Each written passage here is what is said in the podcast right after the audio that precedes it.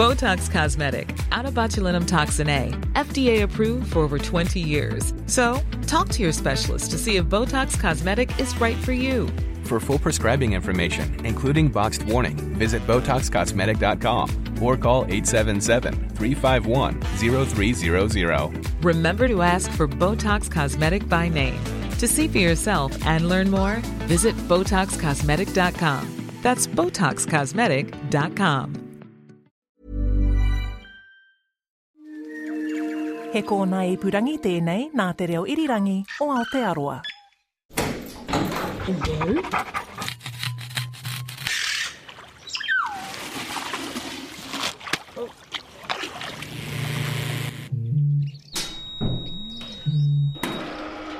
Piki mai kake mai and welcome to Our Changing World. Ko Alison Ballance aho. Tonight we are heading out into nature on an exciting translocation project. New Zealanders have got pretty good at moving native species, plants and animals around. Often we're bringing them back home to places they disappeared from. Over the years, Our Changing World has brought you many stories of species coming home to Zealandia, the predator free eco sanctuary in the heart of Wellington. Not just birds either. Everything from frogs to rare native daisies, freshwater mussels to tuatara, and skinks to mistletoe. And you can, of course, find all of those stories on our webpage, rnz.co.nz slash Our Changing World. Anyway, the latest species to come back is one of New Zealand's most unusual plants. Pua o te Reinga, flower of the underworld. To find out more, let's go back five years to a story I recorded at Pureora Forest in the central North Island. It was the first time I had ever seen Dactylanthus taylori, and my guide was DOC expert Avi Holzapfel. So it's a wet, rainy afternoon. We can probably hear the rain falling around us. And we've just stepped into the edge of Pureora Forest. And I have no idea what we're looking for, but I'm really excited. That's right. Well, welcome, welcome to to Pureora and to one of the um, strongholds of Dactylanthus. So, um, in those 20, 30 meters that you've walked, you've just walked past your first Dactylanthus plant. Oh, and, I was I'll- completely oblivious. Right, and I give you a challenge now to find it. It's right next to you.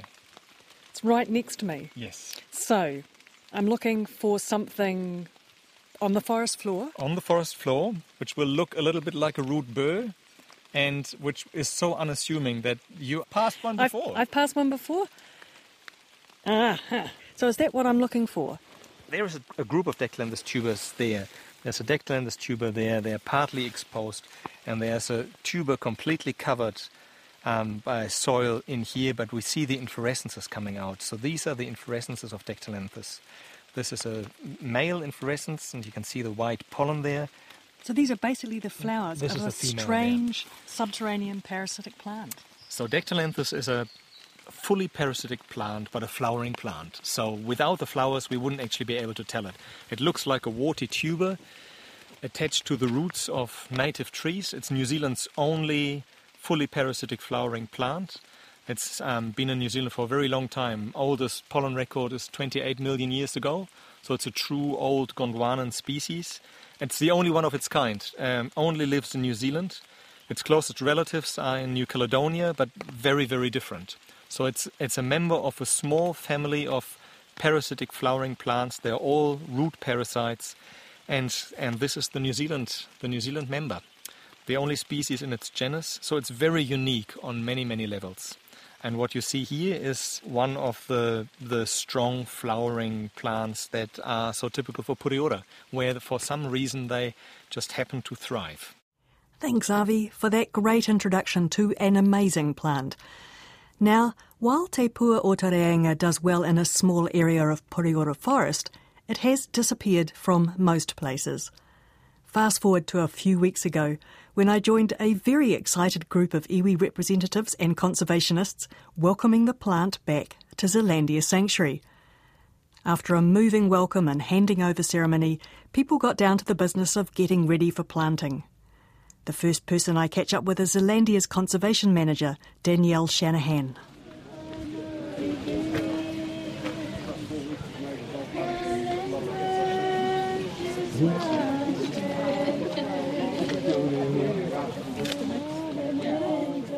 What's going on here, Danielle? Well, basically, the seeds are being placed in sand to get them ready for the next stage of planting.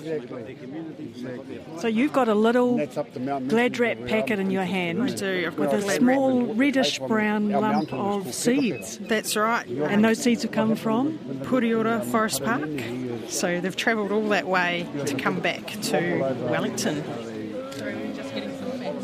My name's Holden Hohaia. I'm part of the haukāinga. I'm part of Te Aotearoa Taranaki Whānui. And what are your thoughts about today? Oh, I think it's awesome. I mean, one of the beautiful things for us as the haukāinga is it brings all together all our iwi, all our whanaunga on our eastern and western side and um, gets us working on a kaupapa together. It brings us together, you know. The Te Pua o Te Reinga actually unites us in a shared kaitiaki responsibility. So that's awesome. Te Pua o Te Reinga. Yeah. Tell me about the plant. What does it mean to you? Well, I don't know a lot about it, if I was being honest. All I've learned in the last couple of weeks is that um, it's the only indigenous parasitic plant that's indigenous to Aotearoa. Its primary pollinator, traditionally, historically, was the bat, the peka. Um, but we're really excited to sort of see how it goes in this area, in this space.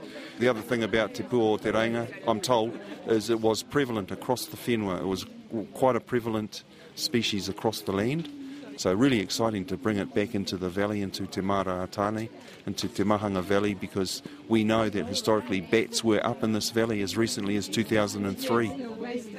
So it's going to be a bit of an experiment, though? It's a bit of an experiment because we don't know how they'll fare. I was just talking to Danielle.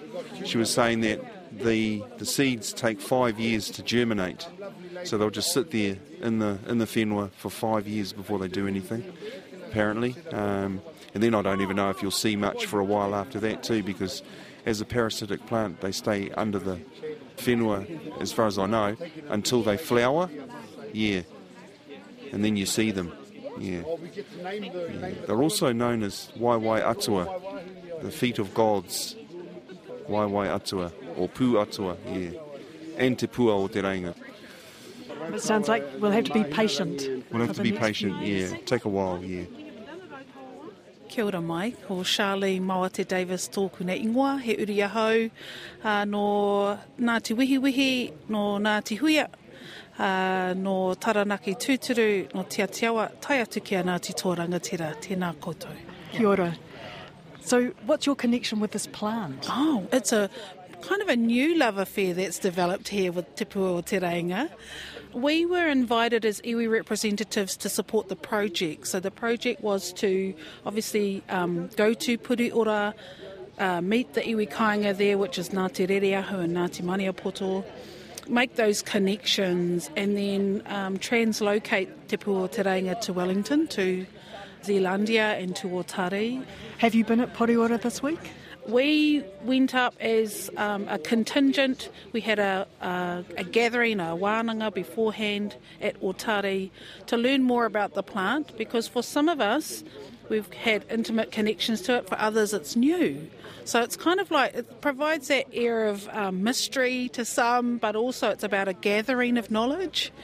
And we've got some really great guides. I mean, um, Dr. David Mudge and his wife Bethany, Bethany and Dr. Avi from up in Hauraki from DOC, they have got years and years of research knowledge which they've been um, contributing to the development of this knowledge pool. Um, but also combining that with our iwi knowledge or our mātauranga, um, we're going to find this is going to be an exciting time because we have traditional stories that come back from our voyaging here on the waka and uh, the various kaitiaki or people who are now looking after these plants in the various parts of the country. So a lot of us from Wellington whakapapa into Taranaki and Taranaki has um, Te Pua o Te Reinga or Waewae Atua growing up in the, in the mountains, so on the maunga. Um, so it's kind of reconnecting all the dots together. That's kind of what I think it's doing. So, have you seen this extraordinary plant flowering? We haven't seen it flower with its nectar, but we know there are some other sites locally that we can go and visit in March when it flowers. So we're kind of gearing ourselves up to go on a little bit of a, um, a voyage around our region, a wider region that is, to see if we can kind of capture it um, flowering, and then it will produce its nectar, and of which it then attracts all of the insects and the ones who help to, I suppose, sh- spread the love of Te Pua Te Reinga. But you this time you were collecting seeds, We so were you were obviously seeds. successful, judging by the number of seeds that people are putting into those. Yeah, yeah. Well, one petri dishes filled one little seed head, so it's almost like a flower, but I'm, I don't have the technical name for it. But one kind of seed head has many, many little tentacles by which there are thousands of seeds within. So it's it's a really exciting kind of a plant because you can gain lots of seeds from each flower head, but you know who knows they've got a they've kind of got a mind of their own they've got their own dna inside of there and they'll decide whether they'll take or not so today's a really exciting opportunity to to plant them in and and continue to nurture them actually continue to nurture them doesn't end here And then it's going to be a wait and see process it for this one. is. It is. It is a wait and see process. I think that's part of the mystery of its life cycle. Like you can talk to David, who's you know worked with it for a couple of decades now, anyway, and he still doesn't know the exact pattern because it's that kind of a it has that kind of a growth cycle where you don't quite know, and then it can kind of take on its own life form and that community will determine how it's going to grow. And I think that's kind of for people who are into the science of it, that's probably some of the attractiveness of it as well. Yeah. When you talk about Te Pua o Te Reinga or Dactylanthus, two names come up again and again. Avi Holzapfel from DOC and photographer David Mudge. I managed to catch up with David on our way to the planting site. So remind me, David, how long have you been involved with Dactylanthus for? Oh, about 15 years now. And you're still going up to Pureora all the Oh. time? I go up there often, but when the dactylanthus are flowering, I try to go up there every seven days. And remind me what you do up there. I set camera traps, I do time lapses, and I try to encourage the DOC staff there to be active and proactive with pest control. And is it working? How is the Dactylanthus going? There are some small populations there which are still thriving, but there are some populations even at Pureora which are in decline. And what's causing the decline? From my observation recently, the populations age, so they, they die out naturally. And the other thing which causes sudden catastrophic decline is wild pig rooting. But ah. even from the wild pig rooting, sometimes they seem to recover again five or ten years later because of this huge storehouse of seeds in the ground. With, with Dactylanthus, you cannot be sure that it's all negative because you don't know what's happening under the ground. There's that element of mystery. There's a huge mystery, isn't there? Yeah. So the seeds are pivotal, though, and that's what we're doing today is moving seeds, which is We- something I remember you talking about years ago. It's Yep. been a dream of yours. Yeah, it has been a dream for a long, long time. And I think it's fantastic with the iwi on board. They're, they're going to be a new driving force for this. And what they're doing at the moment is very, very timely and opportune because there are lots of isolated, remnant, scattered populations which are all dying out. And I don't know whether the ones that I'm aware of, and I'm most probably aware of at least 15 or 20 populations, I don't know whether that's representative of Dactylanthus through the country as a whole. But if it is, I'm really concerned. But I hope I'm wrong. Maybe this is a rescue in the nick of time. Yes, then. for some populations it could be. And again, with Otari and the work they're doing, it looks like we're going to open up potential for actually storing some pollen. So that even some of these populations that at the moment are not producing female flowers, we could still store some pollen so that in the future people have choices to make as to what is done with that. Ah, that's a good idea. A bit of future proofing. Yeah. So this isn't going to be the first translocated population of Dactylanthus, is it? Oh no, no, it's been going on on and off for a long time. But very few into places like this have been successful up to now. But you've been successful at Ngā Manu. Yes, we've seeded at Ngā Manu in 2014 and we had good flowering there this year. And the day before lockdown, I went to Pureora and got pollen and hand pollinated them successfully. Congratulations. You must be like a proud dad. I feel richly rewarded. I find that very, very satisfying. So 2014, so mm. six years. Yeah, but embarrassingly, they did flower a year before we found them. Was that because you were looking in the wrong place? Oh, we weren't, we weren't, um, we weren't thorough enough with what we were doing. We've got lots of sites at Ngā Manu where we've got them seeded. Yeah. And so far, only one site has established and flowered. But we've had a good seed set there, but unfortunately, since that seed set, there's been some fungal element in it, and the seed development's been disrupted. Ah. So they have not developed normally the seed, but we have got seed set and seed there. Only time will tell as to how viable it is. So they're going to put in a few different sites here, Yes, and then it'll be a case of just watching and waiting. yeah, patience. Yeah.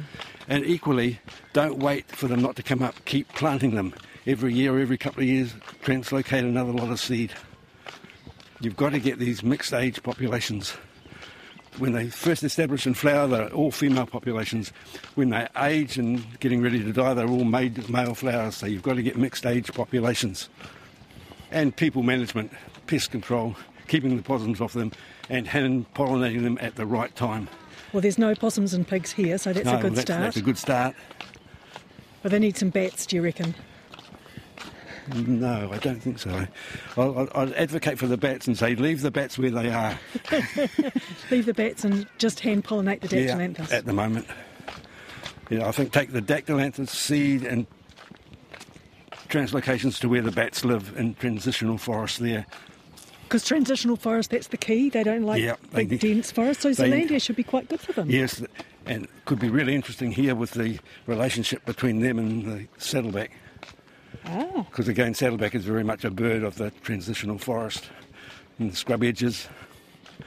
It could be quite exciting. There could be new associations found, even with the giant wetas that they've got here, and whoever else, because they are a magnet. They are their own little ecosystem themselves, with the insects and the predatory insects that come in to feed on the nectar and the pollen. Kia ora, my name's Therese McLeod. I'm the bicultural lead ranger at Te Mara Tāne, or Zealandia. And you've just got to know this plant? Just recently, about three months ago, it's taken me a while to get Dactylanthus taylorai off the tongue. or Pua o te Reinga. And what do you think about your new acquaintance? I'm seduced. I'm engaged, I'm seduced, and every time I learn one thing, it leads me down a path to learning so many more things. We've got these tiny seeds, they're almost microscopic, but a huge world of potential within them. What I really liked about this translocation, and I've done a lot of fauna translocations, but this is my first flora translocation. And uh, the idea was to bring all six iwi of the Wellington region together. It's a historic first. It's the first time we've ever done a translocation together, so cooperatively and collaboratively.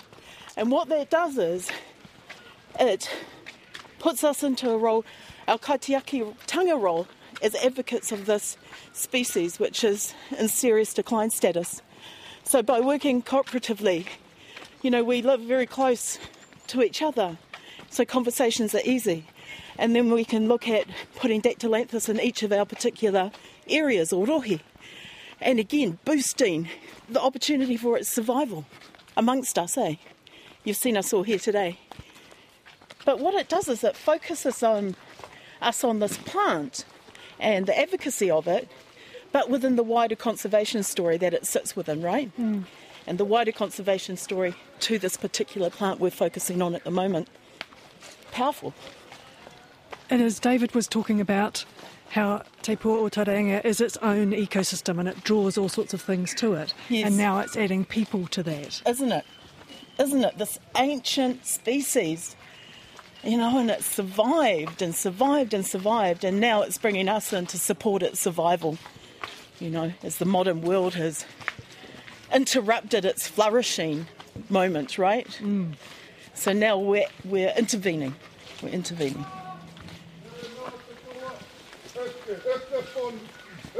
heke tana ro. Hara mai te toki, hau e hui e tai.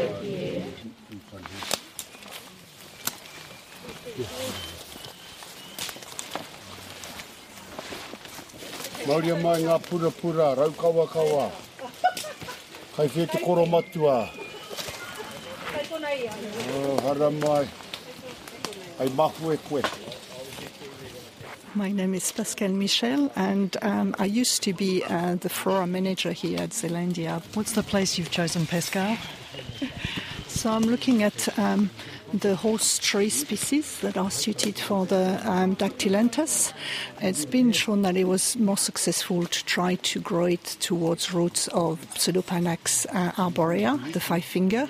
So this is a first regeneration site, and there's quite good trees of um, five finger. So you don't want a big mature tree. You want that kind of young tree, uh, just because the root will be a lot smaller. So the Dactylanthus is more likely to attach to it. We have three different locations in the sanctuary. This one is what we call the social site. It's not uh, 100% ideal for conservation, but is ideal for interaction with the public. So when we've done this site, we're going to be going to two other locations, which are just ideal.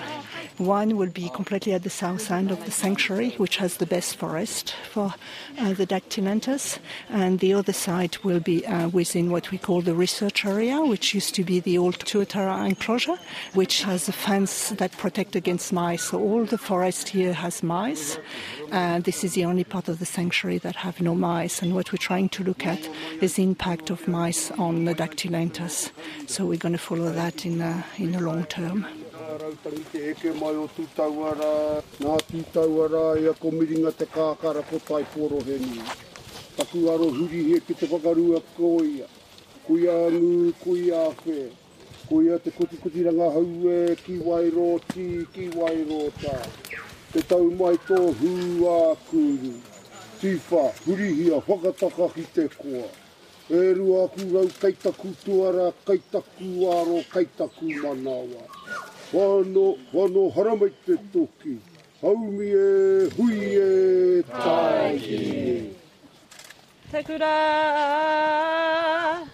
te kura i huna, te kura i tupua, te kura i tawito, te kura i tiki mai. Hawaii ki ka awitia, te nuku ka awitia, te rangi ka tu, ka wena ka toka. Ki ngā ki te wenua, ki runga ki te tangata e taune, taune. E rongo aka irihia ki runga. E rongo, e rongo. Ki waka maua kia tīna. Tīna. Haumi e, hui e, Taiki e.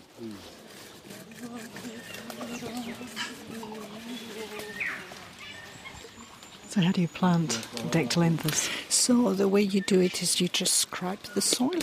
So not dig too hard, but you scrape the soil um, in between the roots of um, this suitable tree, and then you just um, spread the seed there and gently cover back with soil. So it's very a surface planting.